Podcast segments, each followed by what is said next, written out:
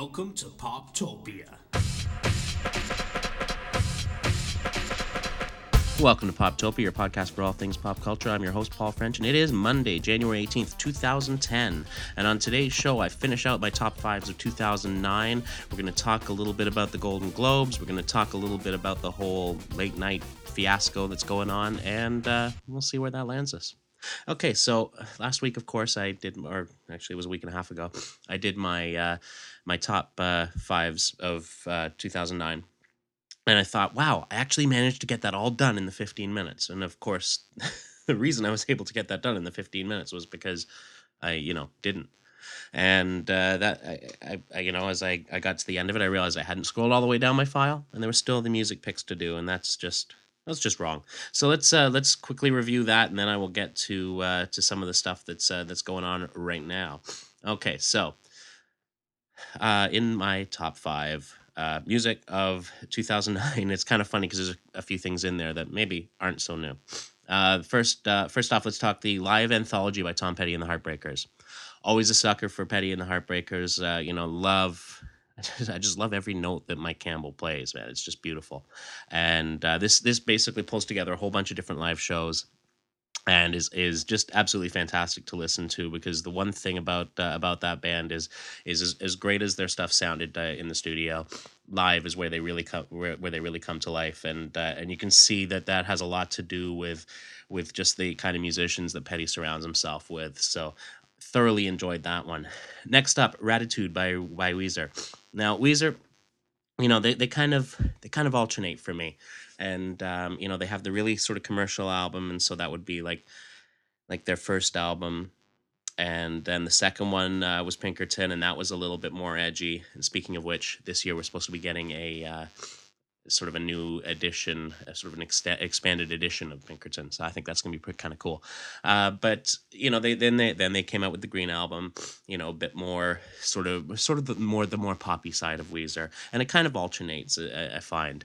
Um, this one actually has sort of the best of both worlds, I think, and uh, so so really enjoyed that one, and uh, nice to see that uh, that they're still putting out some some relevant stuff, sort of fifteen years on. Next up, Muse, The Resistance. Now, this is a band. I don't know. I think initially I, I was I was inclined. I'm not sure what I thought of them when I when they when they first come out. It came out, and then then I saw them live, and they just blew me away.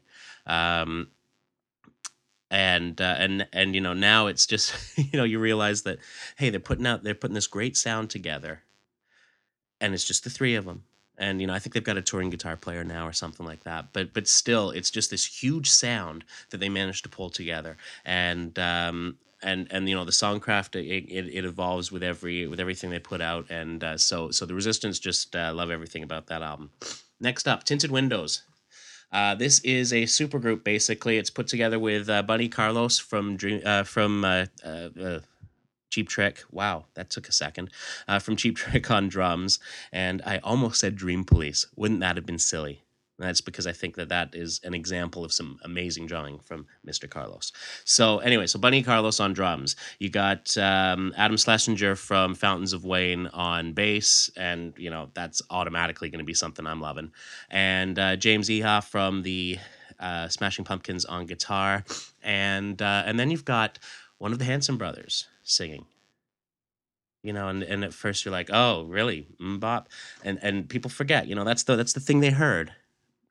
But they forget that these guys were, were doing some other great music as well. It's just they kind of got focused on as you know hey look it's little kids playing musical instruments. Isn't that great?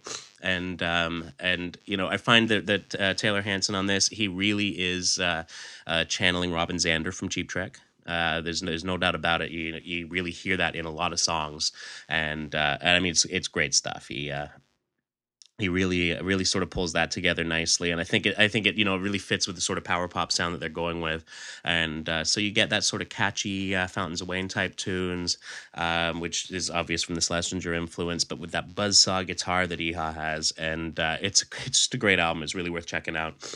And of course number one hey this comes as no surprise to anyone who knows me uh, is the beatles remasters and and just the fact it's the Beatles remasters and Beatles Rock Band, which I got just la- just last week. My awesome wife got it for me for my birthday. Seriously, she's a keeper. Uh, but you know, this this is is an example of uh, of how they've managed to to reinvent themselves and remain and remain relevant even now. I mean, I remember before Christmas seeing uh, seeing a bunch of guys sort of around nineteen or twenty walking out of uh, Future Shop with a with um, with Beatles rock band, and they couldn't wait to get back to uh, to the dorm to play it. And I thought, hey. This is an amazing thing, you know. Uh, everyone wonders if you know, hey, the Beatles were still really relevant to anybody, and the answer is yes. And uh, the answer is that they still managed to uh, to to pull people in to uh, to listen to what they did and to to to feel the influence uh, that they had they've had on on all sorts of modern music. And uh, and I think that's a pretty amazing thing, you know, forty years on, and or well, okay, thirty odd years on, really, but you know, and. Um, well, no, yeah, 40 years on. I, I'm really bad at math today. Uh, math should I excuse me I was told there would be no math but uh, but yeah so so you know 40 odd years on um they they still managed to pull it together and you know they they you've got the remasters which sound fantastic and uh, and you know there is a real difference between what came out before and and the, and the remasters most times for the better there's there's the odd song where it's like wow you know that's that's like uh, in no reply. The, uh, the there's a, a kick and cymbal at the end that, that just seems really loud to me. Um, and uh, there's one on the uh, on, on I should have known better, where the uh, the harmonica kind of slips out in the intro, and I thought, well, that's kind of strange that they went went that way, but hey, whatever. It it still sounds great. Um, and uh, and yeah, and rock band, you know, highlight yesterday had a had a birthday party here at the house, and uh, um, highlight was was playing rock band with my mom playing drums.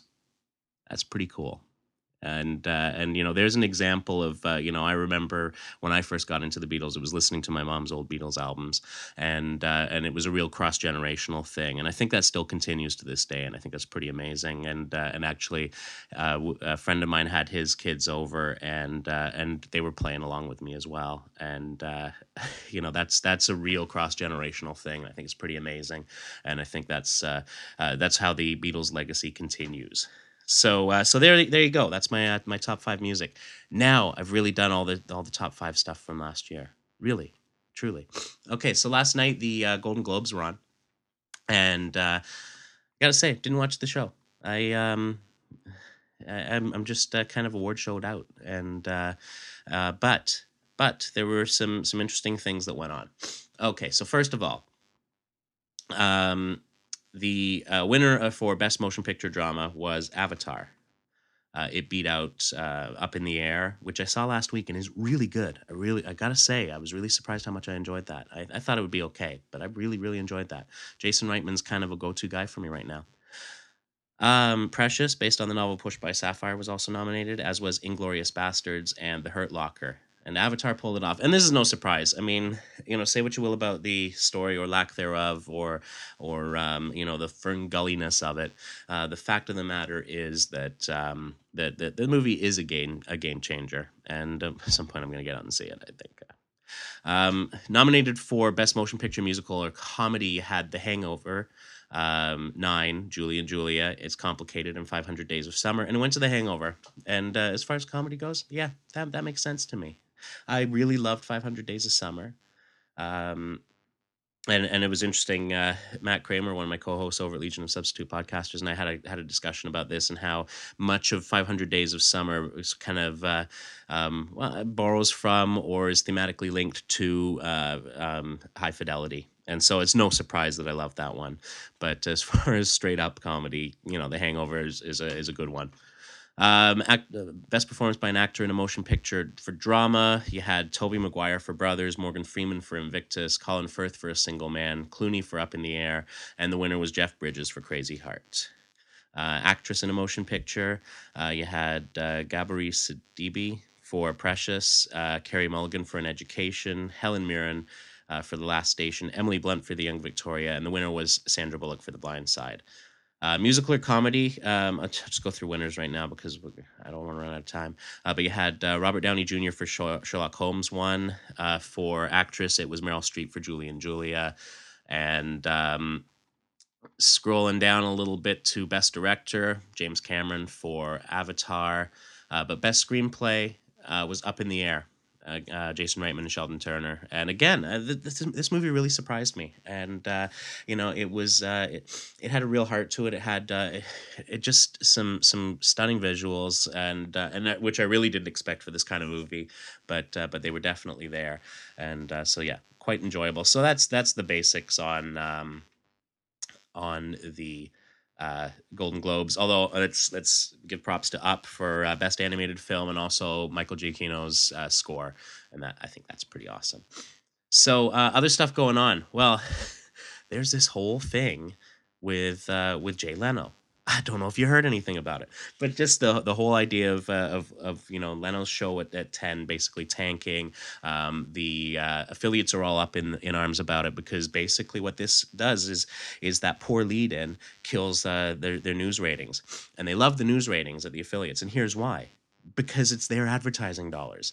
You know, basically, instead of having to split that money with the network like they have to with the ad dollars that they sell on Leno's show or on any other show, um, they actually are selling that that advertising on the local programming and it's all theirs. So if the Leno lead in kills those ratings, it means that they can't charge as much for that and they don't, you know, and so so this is why they're concerned because that's you know their their their local news, that's their most profitable uh their their, their most profitable time. So the affiliates are up in arms about it and they're concerned. And and then that poor lead in leads to uh, of course uh, poor ratings for for Leno's old home old stomping grounds the uh, the Conan O'Brien show or the Tonight Show you know. But it's Conan O'Brien now. Right. So so the whole thing is um everybody's been blaming Leno for it, right? Everyone's been like, "Oh, Leno's such a jerk," you know. He uh, he um, you know stormed off to do this other show, and uh, and and that's and then he screwed up, um, uh, you know, the news lead in, and that screwed up Conan, and and now he's taking the, taking the show back from Conan. Oh, what a jerk! Now, I'm no fan of Jay Leno. Never have been, never will be. But the fact of the matter is, it's not his fault. This is the network. You know, this is NBC. First off, um, having made a uh, a promise to to Conan uh, uh, several years ago, and now wanting to go back on that promise. That's one thing. But then on the secondary part of it, you have um, the idea that they were trying to get rid of um, scripted programming in the 10 o'clock hour. Basically, their whole thing was, man, it costs us a lot of money, and we got to deal with all, you know, we got to deal with all this stuff, and uh, and and you know, deal with the money that that comes out from it, deal with the headaches of, of development, deal with the uh, the you know the back and forth with the uh, with the producers of of each show, and and you know, if we don't do that, and we just sort of bring this in house, and we and we uh, we we pay Leno, it's a hell of a lot cheaper. So what they did is they they thought, well, that's great, you know, and and, and people will watch it, and even if even if there is some attrition in in viewers, that's okay because we're covered because it costs us so much less to ju- to just have Jay do this show five days a week, right? So so but then it backfired on them because basically people don't want it, you know, and uh, and people don't want that at, at the ten o'clock hour, and and they've made it pretty clear. And uh, you know what? Hey, Jay was a ratings juggernaut when he was on the uh, on the Tonight Show, although that kind of pulled back a little bit. And um, as much as I hate to to see Conan's ratings suffer, because I, love Conan, but uh, it's nice to see Letterman back on top there. I, I just got to say. So. Um, at any rate, uh, you know, the, a lot of the blame has been uh, unfairly, I think, foisted on onto uh, onto Leno, and uh, and that's not really the case. And so now it's looking like uh, Conan's been uh, been offered a a sizable severance, but it's still, you know, I mean, it's, a career ender for Conan because the the fact is, you know, he can go somewhere else, but then it, th- th- this is like a stigma that follows him around. And the thing is, he did nothing wrong. The network made some really bad decisions, and he ends up being the victim here. And uh, because of, of anyone, you know, he's the one who's going to be the victim. But I got to say, Conan's the one who responded with class with his open letter to uh, people of Earth, and I love that. Uh, but just the the idea that he said, "I will not participate in the destruction of the Tonight Show franchise," you know, and and and although, you know, within the age of PVRs, time slot doesn't mean something still means something with the Tonight Show, and that's just the, the timing of it. You know, after the news, et cetera, et cetera. You know, that's where it's been for ages, and um, and and I gotta admit, he's got some class in uh, saying that uh, I'd rather give it up than to destroy it. Anyway, that's all the time we got for today. Comments, as always, are welcome at poptopiapodcast at gmail.com. And uh, head on over to the forum at forum.poptopiapodcast.com and join the conversation there. Have a great week.